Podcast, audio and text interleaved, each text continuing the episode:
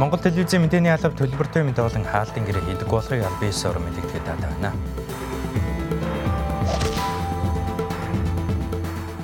Арамын дэвшүүлээ оргил цаг мэдээллийн хөтөлбөр эхэлж байна.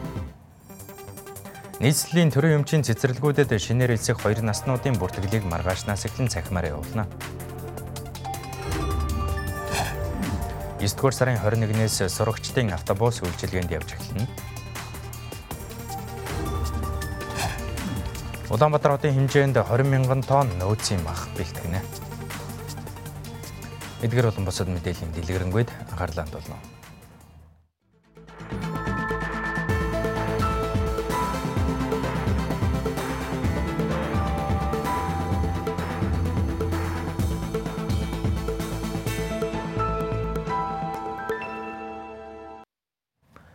Өнгөрсөн даваа гарагт засгийн газар улсын онцгой комиссоос 2 настай хүүхдүүдийг цэцэрлэгт шинээр элсүүлэхгүй байх тухай шийдвэрээ цуцлсан.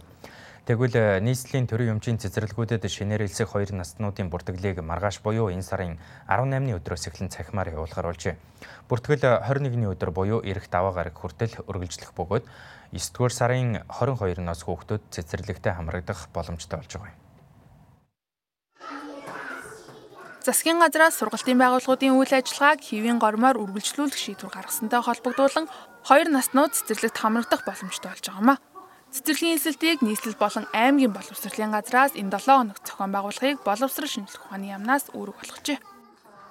Босрлын сайдын тушаалаар үндсэндээ аймаг нийслэлийн босрлын газар хүүхдүүдэд хэрхэн бүртгэх вэ тийм ээ одоо яг цэцэрлэг бол хэдэн хүүхэд авах вэ гэдэг энэ чиглэлүүд бол манай орон нутгийн босрлын газар цэцэрлэгийн удирдлагууд маань өөрсдөө зохион байгуулах ийм үүрэгтэй байна. Тэгвэл Улаанбаатар хотын тухайд хоёр наснуудын цэцэрлэгийн бүртгэл захимаар явагдана. Бүртгэл 9-р сарын 18-ны 9 цагаас эхлэн нэгдэж 9-р сарын 21-ний өдрийн 14 цагт хаагдах юм байна. Ингэснээр цэцэрлэгүүд захимаар бүртгүүлсэн хүүхдүүдээс 9-р сарын 21-ний өдрийн 16 цагаас эхлэн санамсаргүй төврийн аргаар эсэлтээ явуулах юм байна. Цэцэрлэгүүдээс та нар хэдэн хүүхэд авах боломжтой байна гэдэг э, хяналтын тоог авж байгаа хяналтын тоог бол бас нэлээд бодиттой гаргаж авахыг хичээж байгаа.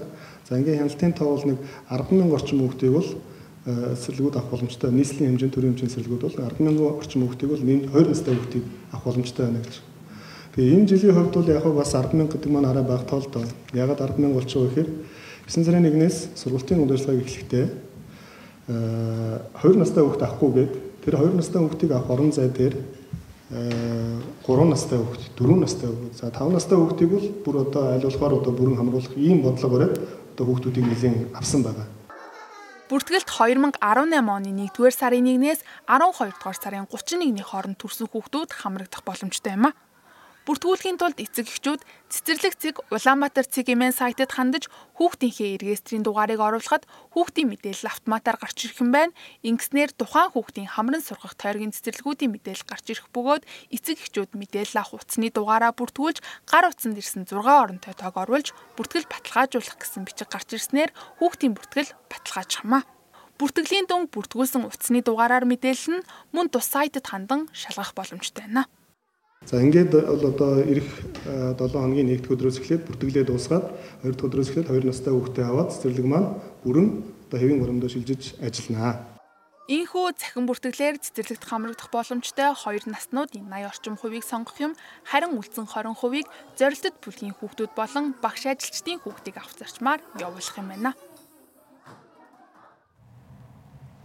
Өнгөрсөн 2019 онд ерөнхий боловсролын сургуулийн сурагчдад зориулсан нийт 40 автобус үйлчилгээний туршилтаар явж өдөрт 3000 орчим хүүхэд зорчдог тухай судалгаа гарсан. Тэгвэл энэ жил хүүхдийн автобус үйлчилгээг үргэлжлүүлэн хэрэгжүүлэх бөгөөд 200 орчим автобус болгон нэмэгдүүлнэ гэж мэдээлж байсан. Эдгээр 2020 оны нийслэлийн төсөвт тусгасан хэдий ч COVID-19 цар тахлаас шалтгаалan автобусыг хилээр нэвтрүүлэх ажил удаачралтай байгаа бөгөөд энэ ондоо багтаан 75 хүүхдийн автобусыг оруулж ирэх юм байна. Өнгөрсөн 2019 онд туршилтаар хүүхдийн 40 автобусыг 2 сар гаруй хугацаанд явуулахад давхарсан тоогоор 115 мянган хүүхэд зорцсон гэсэн судалгаа гарчээ. Энэ нь хүүхдийн аюулгүй байдлыг хангахаас гадна эцэг их асран хамгаалагчийн цаг завыг хэмнээ зогсохгүй цаашлаад замын төвчрлийг бууруулахад чухал нөлөөтэй байсан юм а. Нөгөө 100 гаруй мянган хүүхдүүд хүүхдүүдийн эцэг эхчүүд бол өглөө оройдоо одоо хүүхдүүдэд хөргөж өгөх авах дээр нь бол пик цагийн ачааллын үед бол 100 гаруй мянган машин автоматар нэмэгдэж байгаа учраас энэ нь бол харьцангуй буурсан байна гэсэн ийм тав зүйлт а 3 дугаарт нь бол замын хөдөлгөөний төвжирлийн асуудал бол нэг 3 орчим хувиар буурсан байна гэсэн ийм судалгаа тооцоо гарсан учраас 2020 онд бол хүүхдээ автобусыг бол явуулахаар ингээд бид нар шийдвэр гаргасан байж байгаа. Тэгвэл тус шийдвэрийн дагуу хүүхдийн автобусыг эрэх даваа гаргаас буюу 9 дугаар сарын 21-ний өдрөөс явуулахар болсон байна. Автобусны тухайд 31 сургуульд 40 автобус 35 чиглэлд явахаар маршрута гаргаад байгаа бөгөөд ерөнхий боловсролын сургуулийн сурагчдад үн төлбөргүй үйлчлэх юм а. Өдрийн байдлаар бол бид нар яг дотоод нөөц бололцоогоо одоо шавхаад гэсэн үг шүү дээ. Нийтийн тээвэрт явж байгаа автобуснуудаа бас одоо үзлэг шалгалтаар нь оруулаад хяналтыг хийгээд эхний эхлээд бол энгийн автобуснууд явна. Даваа гарагт бол 35 чиглэлд явхаар ингээд төлөвлөгдсөн байна. Нодон жил бол 33 чиглэлж явж исэн бол энэ жил 35 чиглэлд явахаар одоо ингээд чиглэл маршрутаа бол гаргацсан байгаа гэдгийг бол хэлэх нь зүйтэй хаа гэж бодож байгаа. Дэлхийн нийтээр нөгөө цар тахал гарсантай холбогдуулаад бол энэ хөрөнгө оруулалт бүтээн байгуулалтын ажлууд бол жоохон тийм саарсан зүйл бол байгаа гэсэн эдий ч гэсэндээ бид нар дотоод нөөц болцоогоо дайчлаад аль болохоор хурдан хугацаанд нэг өдрийн өмнө ч гэсэндээ оруулж ирэхээр бол ингээд төлөвлөлөөд ажиллаа хийгээд мэрэгчлэтнүүд нь бол явж байгаа. Ийхүү энэ ондоо багтаан 75 автобус шинээр ирэх юм байна. Шинээр ирэх автобусны тухайд хүүхдэд зориулсан олон улсын стандартын шаардлагад нийцсэн автобус ирнэ гэлээ. Хөдний улиралд томуу томуу төстэй өвчний тархалт нэмэгддэг. Үүнээс урдчлан сэргийлж манай улс иргэддээ томоогийн эсрэг вакциныг хийж байгаа. Тэгвэл уг вакцины талаар иргэдэд илүү ойлголт өгөх зорилгоор халдвар төвчин судлалын үндэсний төвийн дархлаажуулалтын албаны дарга Даш Багмиг бид студидд урьсан юм. 20 минут үргэлж Арай минь төргий. Ирсэнд баярлалаа.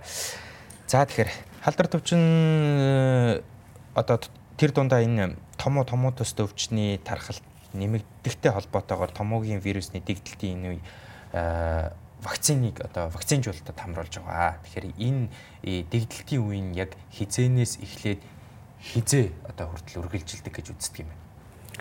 За яг томоогийн вирус бол хүн амын эргэлтэнд орохдоо 12 сар 11 сарын сүүл 12 сараас хүн амын донд өвчлөл үүсгэж эргэлтэнд орж 3 сар хүртэл үргэлжилдэг байж байгаа. Тэгэхээр түүнээс өмнө буюу одоо 12 сараас өмнө томоогийн вирус эргэлтэнд орохоос өмнөх үеүүдэд бол одоо бидний хэлж заншснаар томоо төс өвчин буюу одоо хамрын шүүхнаа гэж манай арт иргэд хэлдэг тийм. Энэ өвчнүүд бол одоо томоотой ижил шинж тэмдгүүд илэрх илэрдэг энэ өвчнүүд бол бас хүн амын донд байдаг. Яг эргэлтэнд одоо энэ томоогийн вирус ордог үе маань бол 11 сарын сүүл 12 сараас эхлээд 3 сар хүртэл бол үргэлжилдэг байна. Тэгэхээр энэ вакцинжуулалт бол яг томоогийнх гэж тодорхойлж байгаа нь ийм очиртай юм байна тийм үү? Аа. Тэгэхээр э, урьдчилан сэргийлэх зорилгоор зорилттой түлхий иргэдэд томоогийн одоо вакциныг жил бүр хийдэг. Энэ жилийн хувьд одоо яг яг хизээнээс эхэлж байна. Зорилттой бүлгийн иргэдийг тодорхойлж байгаа гэж. За тий яг энэ томоогийн вирусын одоо өвчлөлт өртөмхий буюу одоо эрсдэл бүлгийн хүн ам гэж байдаг. Энд бол 5 хүртэлх насны хүүхдүүд, бага насны хүүхдүүд, за өндөр настай хүмүүс, архаг суурь өвчтэй, эдгээр хүмүүсийг бол зорилттой бүлэг гэж авч үздэг. Мөн жирэмсэн, жирэмсэн эмэгтэйчүүд, за эмч эмнэлгийн ажилчид бол эрүүл мэндийн тусламж үйлчилгээ үзүүлж байгаа. Энэ салбарынхныг бол хамгийн түрүүнд дархлаажуулах хүн амын бүлэгт бол авч үздэг байгаа. Аа тэгэхээр иргэдийн хувьд бол одоо яг энэ эрсдэлт бүлгийн э, гэр бүлийн гишүүн байх юм бол хаана яаж одоо вакцинжуулалтанд хамрагдах вэ? За зорилттой бүлгийн буюу одоо бидний хэлээд байгаа энэ эрсдэлт бүлгийн хүн амыг бол дархлаажуулахдаа өрхийн эрүүл мэндийн төвөөр дамжуулж одоо Монгол улсад дархлаажуулалтын үйлчилгээ үзүүлдэг өрхийн эрүүл мэндийн төвүүд байгаа. За энэ өрхийн эрүүл мэндийн төвүүдээр дамжуулж одоо эрсдэлт бүлгийн хүн ам болох жирэмсэн эмэгтэйчүүд, архаг суур өвчтэй гэж зарим хүмүүс байгаа тийм энэ хүмүүс за тэгээд өндөр наснуудыг бол өрхийн эрүүл мэндийн төвүүдээр дамжуулж дархлаажуулдаг. За бага насны хүүхдүүдийг бол одоо яг цэцэрлэг сургуулиэр нь дархлаажуулах ажлыг зохион байгуулдаг. Энэ бол өрхийн эрүүл мэндийн төвөөс зохион байгуулалтаар бас зохион байгуулах ажлыг хийдэг байж байгаа. Энд дээр анхаарах зүйл бий одоо жирэмсэн эхчүүд гэдэг юм уу тэдэн сараас дээш жирэмсэлтэй гэдэг ч юм уу тий бага насны хүүхдүүд одоо юу гэдгийг янз бүрийн анхаарах зүйл За тэгээ ер нь вакцинд хамрагдж байгаа иргэдэд бол анхаарах хэд хэдэн асуудлууд байдаг. Нэгдүгээрт нь бол яг одоо хүүхэд маань юм уу одоо тухайн иргэн маань бол эрүүл байх хэвээр. Энэ эрүүл байна гэдэг нь бол одоо халдвар төвчний харахад одоо яг халдвар төвчний зочмог үе эсвэл одоо халууралттай эсвэл томоотой томоо төс төвчнөр өвдсөн байх юм бол тодорхой хугацаагаар хойшлуулах заалт болдог.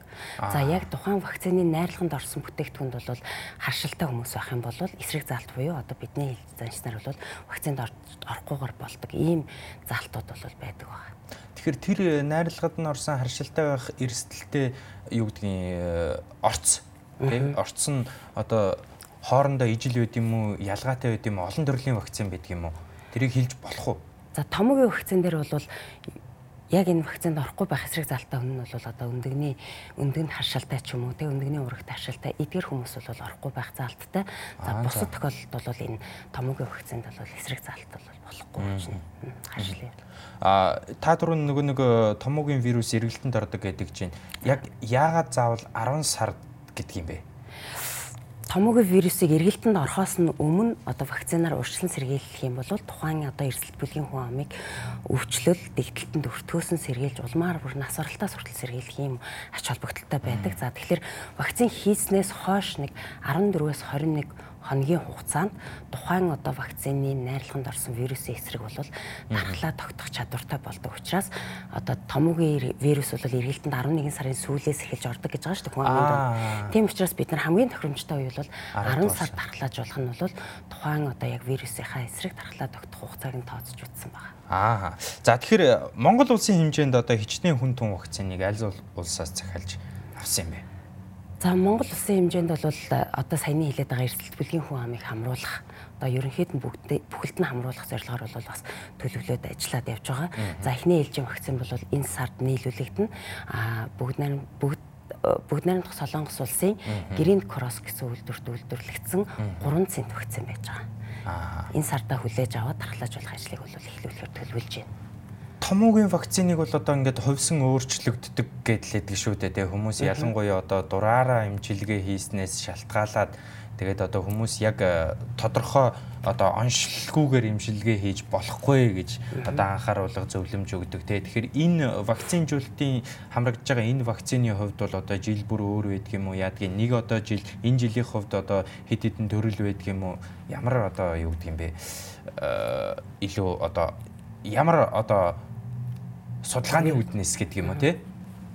За тэгэхээр томоогийн вирус бол одоо вирусууд дотроос хамгийн хувьсамтгай вирус гэж үздэг. Өөрөөр хэлбэл энэ жил одоо хүн амын дунд өвчлөл үүсгэж байгаа вирус маань эх жил бас өөрчлөгдсөн байдаг. Учраас жил болгон одоо улс орнуудаас дэлхийн эрүүл мэндийн байгууллагын удирдлаганд орвол одоо тодорхой хүн амын дунд өвчлөл үүсгэж байгаа тэр вирусыг нь тодорхойлж аваад за эх жил буюу дараагийн үйлрэлт томоогийн үйлрэлт бол энэ вирус хүн амын дунд эргэлтэнд орох нэ гэж одоо нэгсэн та урьдчилан энэ вакциныг бэлддэг байгаа. За вакциныг бол одоо ихэвчлэн томогийн 3 амаг буюу А дид хэв шинжийн 2 вирус, за Б дид хэв шинжийн 1 вирусээс буюу ингээ 3 цент вакцин гэдэг маань бол энийг хэлж байгаа. Мөн дэлхий дээр бол 4 цент вакцин гэж бас байж байгаа. Энэ бол А дид хэв шинжийн 2, Б дид хэв шинжийн 2 омгийн вирусыг бол агуулсан байдаг. Тэгэхээр энэ яг вакцины найрлаганд орсон энэ дэд хэв шинжийнхаа вирусүүдээс л сэргийлэх боломжтой. А бусад одоо амьсгалын замын халдварын үүсгдэг энэ вирусүүдээс бол сэргийлэх боломжгүй. Учир нь гэвэл иргэд би вакцин илгэчээд одоо ханиад хүрсэн гэдэг. Гэтэл яг одоо тий вакцины омогт багтсан энэ вирусүүдээр өвдсөн үү үгүй гэдгийг бас тодорхойлох хэрэгтэй.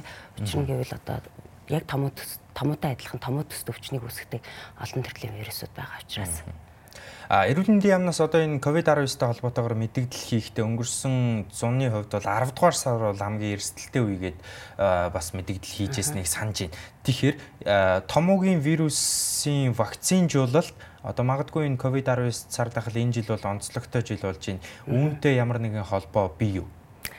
За дэлхийд дахин одоо яг энэ ковид-19-ээр үүсгэсэн цар тахал үүсээд одоо бас тодорхой хугацааг өнгөрөөд бас дараагийн үе шатандаа шилжих гээд байна гэд одоо сэрэмжлүүлж байгаа энэ үед бол томоогийн яг энэ ковидтойгоо зэрэгцээд бас томооч өөрөө хүн амд маш өндөр өвчлөл үүсгдэг, дэгдэлт үүсгдэг. Энэ халдвараас нь бол одоо дарамтаас нь сэргийлэх хүрээнд бол вакцинжуулах үйл ажиллагааг энэ засгийн газраас бас одоо өргөн хүрээнд зохион байгуулахаар бол бас дэмжлэг үзүүлж одоо энэ зохион байгуулалтыг хийж ажиллаж байгаа. Та товчхон хариулж өгөөч. Хүмүүс одоо хичнээн хэмжээний төлбөр төлөх шаардлагатай байна. За яг э, томоогийн вакцин бол одоо нийлүүлэгдэж байгаа үнээсээ их хамаардаг. Жилд бол нэг 15 мянгаар вакцинжуул одоо сайн дураар тархлаажуулахад бол төлбөрөөр иргэд бол хийлгэж болдог байгаа. За маш их баярлалаа. Энэ жил бол бас өөрчлөгдөхийг үүсэхгүй яагаад гэвэл бас одоо нөгөө юунасаа болоод дадрын хашаасаа болоод бас өөрчлөгдөх магадлал өндөртэй тийм ээ. За баярлалаа та бүхний ажил амжилт хүсье. За баярлалаа. За үзэгч та бүхэндээ хөтөлбөр студиэс шууд хурж байна. Халдар халдар төвчин судлалын үндэсний төвийн дархлаажуулалтын албаны дарга Даш Багамтай бид ярилцаж томоогийн вакцинтай холбоотой мэдээллийг хүргэлээ. Дараагийн мэдээг танилцуулъя. Монгол улсын гадаад харилцааны сайд инх тайван Оросын холбооны улсын гадаад харгийн сайд Сергей Владимир Лавровын урилгаар 9-р сарын 20-ноос 22-ны өдрүүдэд Оросын холбооны улсад албан ёсны айлчил их гэж байна. Айлчилын үеэр хоёр улсын сайд нар найрсаг харилцаа, иж бүрэн стратегийн түншлэлийн тухай Монгол улс Оросын холбооны улсын хоорондын гэрээг хүчин төгөлдөр болгох зорилготой юм байна. 2019 онд Оросын холбооны улсын ерөнхийлөгч Владимир Путин Монгол улсад айлчлах үеэр хоёр улсын төрийн тэргүүн нар найрсаг харилцаа иж бүрийн стратегийн түншлэлийн тухай Монгол улс Оросын холбооны улсын хоорондын гэрээнд гараа үсэг зурж гэрээг хоёр улсын парламент соёрхон баталсан. Тэгвэл энэ удаагийн айлчлалын үеэр соёрхон баталсан батламж жуух бичгийг гадаад харилцааны сайд инх тайван Оросын холбооны улсын гадаад харгийн сайд э, Сергей Лавров нар солилцсон. Ингэснээр тус гэрээ хүчин төгөлдөр болох юм. Мөн аль жилийн үеэр 2021 он тохиох Монгол улс Оросын холбооны улсын хооронд дипломат харилцаа тогтоосны 100 жилийн ойг хамтран тэмдэглэх төлөвлөгөө Монгол Оросын худалдааны хэмжээг нэмэгдүүлэх ялангуяа Монгол улсын экспортыг нэмэгдүүлэх зорилгоор Оросын холбооны улс болон Евразийн эдийн засагтай холбоотой хамтын ажиллагаагаа гүнзгийрүүлэх боломжуудын талаар зэрэг хоёр улсын хамтын ажиллагааны хэд хэдэн чухал асуудлуудыг хэлэлцэхээр төлөвлөж байгаа юм байна. Монгол улсад хүүхдийн тоглоомын талбай хүрэлцээгүй. Стандартын шаардлага хангахгүй байгаагийн улмаас хүүхдүүд гэмтэж бэртэх тэр бүхэл амнасаараа хохирох явдал гарсаар байна. Ялангуяа дулааны улиралд хүүхэд тоглоомын талбай тоглож байгаад бэртэж гэмтэх тохиолдол ихсдэг тухай гэмтэл зохих судлалын үндэсний төвөөс мэдээлж байсан. Тэгвэл нийтийн эзэмшлийн талбай болон орон сууцны хороолол дундах хүүхдийн тоглоомын талбайн стандарт хүрэлцээний асуудал одоо хүртэл шийдвэрлэгдээгүй хэвээр байна. Хүүхдийн тоглоомын талбай байхгүйгээс болж үндэсний цэцэрлэгт хүрээлэнгийн ойролцоох тогтоол усанд дөрвөн хүүхэд живж амиа алдсан харамсалтай явдал өнгөрсөн 5 дугаар сард болсон. Харин энэ явдал болсноос хэдхэн хоногийн дараа буюу 5 дугаар сарын 31-нд тоглоомын талбай тоглож байсан 12 настай охины дээрээс савлуур унсны улмаас хүнд бэртэж сэхэнд орсон юм а. Үүний дараагаар өнгөрсөн 8 дугаар сард тоглоомын талбай тоглож байсан хүүхэд ойролцоох хашаанаас барин тогон цохиулж нас орсон. Энэ мэтчлэн хүүхдүүд үе тэнгийнхэнтэйгээ тоглож гүйх насан дээрээ ердөө тоглоомын талбай хүрэлцээгүй бөгөөд стандартын шаардлага хангаагүй гэх шалтгаанаар амнаас эрүүл мэндээрээ хохирч байгаад эцэг эхчүүд бухимдаж байгаагаа хэллээ. Энэ дээр тоглоомын талбайд зориултаас өөрөөр тоглохыг хориглоно, хүүхдийг харгалц хөнгүүгээр тоглуулахыг хориглоно, тижээвэр амтын оруулахыг хориглоно, мансуурсан согтууруулах ундаа хэрэгэлсэн утаа тамхитыг хориглоно гэдээ бүгдийг заагаад өгсөн байгаа байхгүй. Тэгтэл өнөөдөр энэ стандартын дагуу энэ стандартыг хэрэгжүүлсэн нэг ч газар Улаанбаатарт байхгүй шүү. Тэгэхээр энэ ч нөх хүүхдүүдийн аюулгүй байдал чинь дахиад байж л байгаа.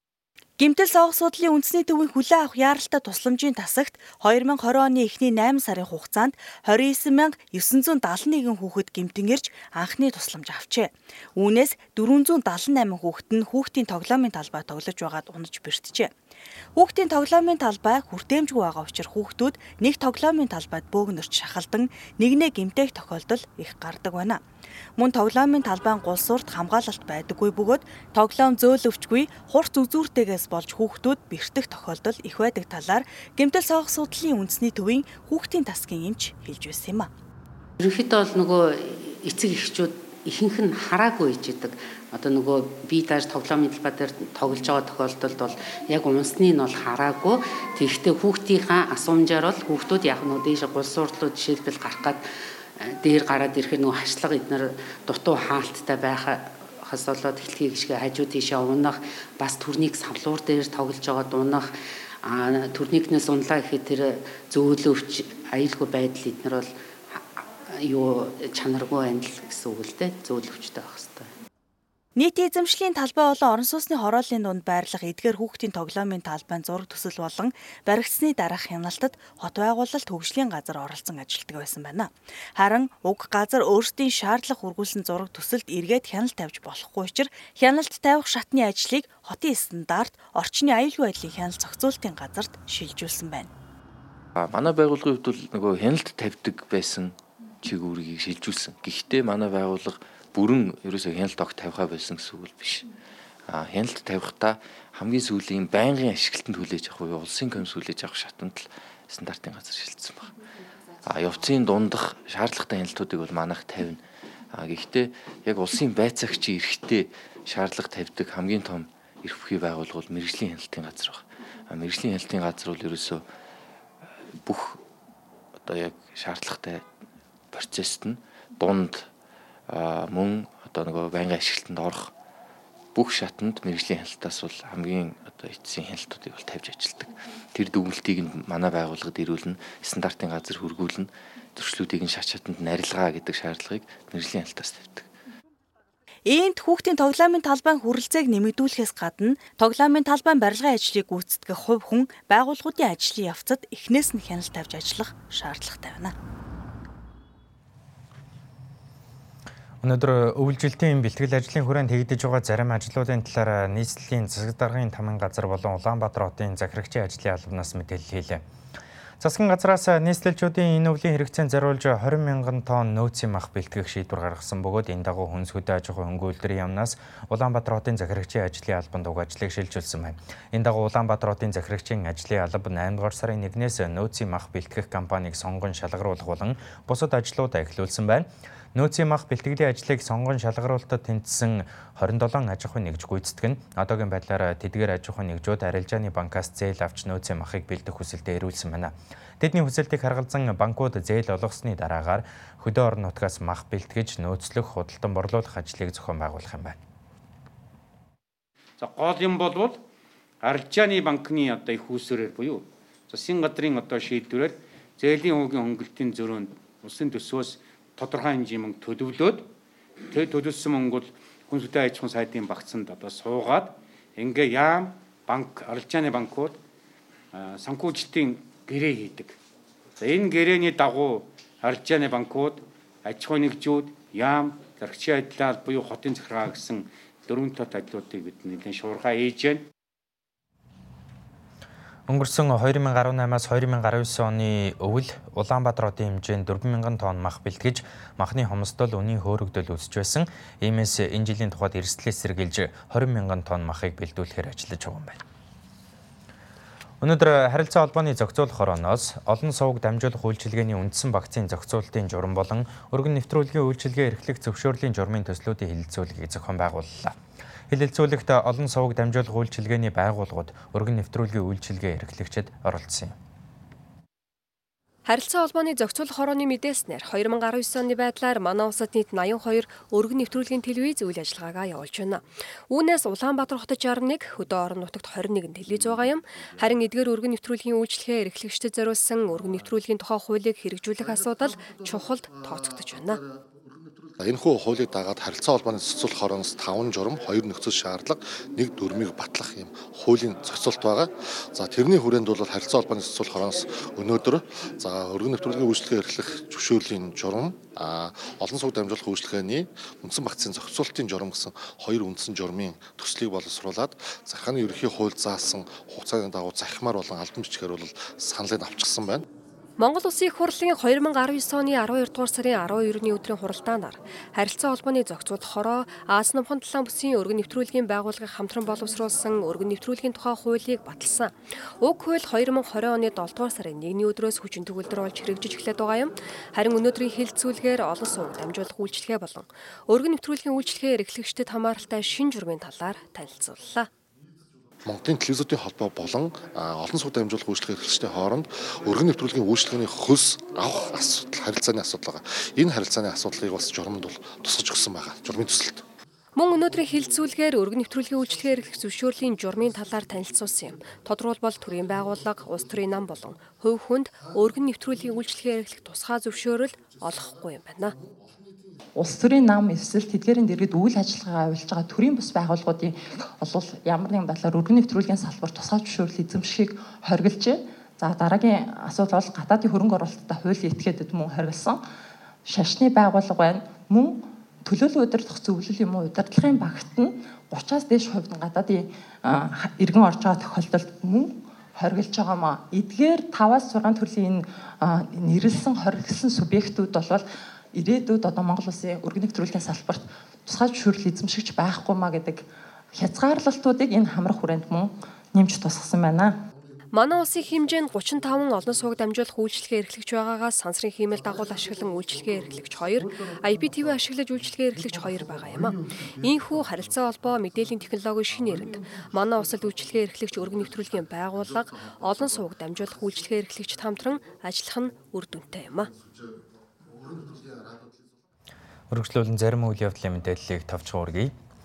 8 дугаар сарын 31-ний өдрийн тушаалаар улсын хэмжээнд энэ сарын 1-ээс эхэлж 18 хүртэлх насны бүх хүүхдийг төрийн болон орон нутгийн өмчийн 36 музейг үн төлбөргүй үзүүлэх болсон. Энэ тушаал хэрэгжиж эхэлснээр хүүхэд багчууд музей үзэх нь эрс нэмэгдсэн байна.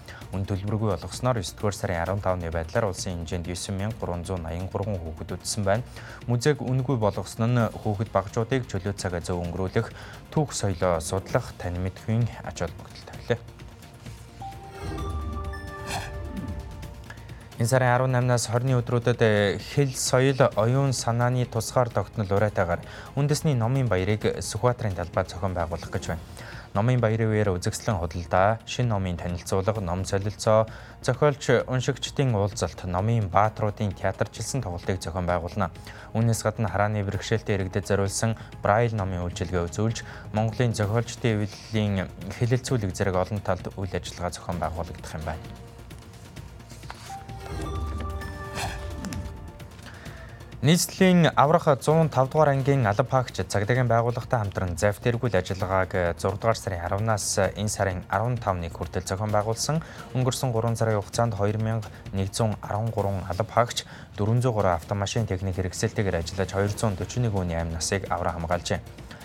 Аврах албаныхан голын усанд суусан 45 автомашиныг татан гаргасан бөгөөд урдчлан сэргийлэх мэдээллийг 60 орчим мянган иргэнд хүргэж 14 мянга орчим иргэнд сэрэмжлүүлэх материал тараасан байна. Мөн гол усны осол ихэвчлэн тохиолдох газруудын байршлыг тогтоон урдчлан сэргийлэх самбаруудыг байршуулсан байна. Өргөжлүүлээ эрүүл мэндийн яамнаас өргөдөг COVID-19 салбарын талаарх мэдээлэлээс хүргэе. Өчигдөр улсын хэмжээнд хоёр лабораторид нийт 807 хүний сорцод шинжилгээ ихэд бүгд сөрөг буюу COVID-19 салбар илрээгүй байна. Одоогоор манай улсад COVID-19-ийн зөвөрлөгтөд орж ирсэн 311 тохиолдол бүртгэгдсэн байна. Үүнээс 301 хүн эмчлэгдэж эдгэрчээ. Эдгэрсэн хүмүүсээс 10 хүн сувилийн ажиглалтад, 14 хүн гэрийн ажиглалтад байгаа бол 277 хүний ажиглалт хандлтын хугацаа дууссан байна. Харин халдварт өвчин судлалын үндэсний төвд 10 хүн эмчлэгдэж байна. Үүнээс 8 хүний биеийн байдал хөнгөн, үлдсэн 2 иргэний биеийн байдал хүндөвтөр байгаа юм байна. Халдвар авсан иргэдийн хүйсийн тухайд 213 эрэгтэй, 98 эмэгтэй байна.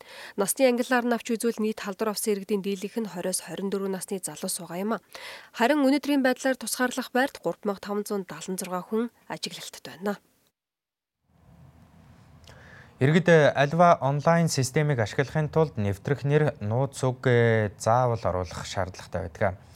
Тиймээс иргэд тухайн системд нэвтрэх нууц үгээ баталгаажуулахын тулд утасны дугаараа оруулж автомат хариулагчийн илгээс нь тоо үсэг зэргийн тусламжтайгаар өөрийн хувийн мэдээллээ хамгаалдаг байна. Харин э, төрийн 181 үйлчилгээг авах боломжтой e-Mongolia веб хуудасуулан аппликейшнд хандахдаа гар утсанд ирэх баталгаажуулах кодоор нь нэвтрэх нь иргэдийн хувийн мэдээлэлд өөр хин нэгэн халдах өндөр эрсдэлтэй. Тиймээс үүнийг шийдвэрлэж болох нэг гарц нь иргэд интернет банкныхаа баталгаатай нууц уг нэвтрэх нэрийг ашиглан e-Mongolia захин платформд нэвтрэх боломжтой юм байна. Жишээлбэл одоо яг тийм тухайн хүний гар утас нь өөр нэр дээр байгууллагын нэр дээр байдаг ч юм эсвэл одоо өөр танилгын ихнэр хүүхдийн нэр дээр гэдэг ч юм уу юм байдаг тийм кейсүүд байдаг. Тэгвэл энэ одоо хязгаарлалт бол буюу энэ байдлаар энэ хоёр э, хэсгээр э, логин хийж чадахгүй хүмүүс яах вэ гэж. Тэгэхээр энэ дээр бол яг үхээр буцаад тэгвэл банкны системийн логин ашиглая гэж байгаа. Жишээлбэл бүх банкн дээр манай монголчууд одоо харилцагч болцсон байдаг. Тэгээд интернет банк одоо мобайл банк гэдэг смарт банк энэ төрийг ашиглаж явдаг. Тэгвэл энэ мод бас нөгөө харилцагчаа таньж байгаа асуудал байхгүй. Тэгэхээр өөрөөр хэлэх юм бол бизнесийн байгууллага, бизнесийн байгууллагад орсон банкны сектор нь харилцагч таних боломжоо төрдөө шийдэлж байгаа. Тэгэхээр ингээд хоёр талаасаа шеэрлж байгаа байхгүй мэдээлэл боломж. Тэгэхээр өөрөөр хэлэх юм бол өөр өөрсдийнхээ давуу талыг бие биендээ ашиглах гаргалга. Өөрөөр хэлэх юм бол энэ бол дижитал шилжилтийн хамгийн гол нөхцөл болох connection холбоо гэдэг энэ явах.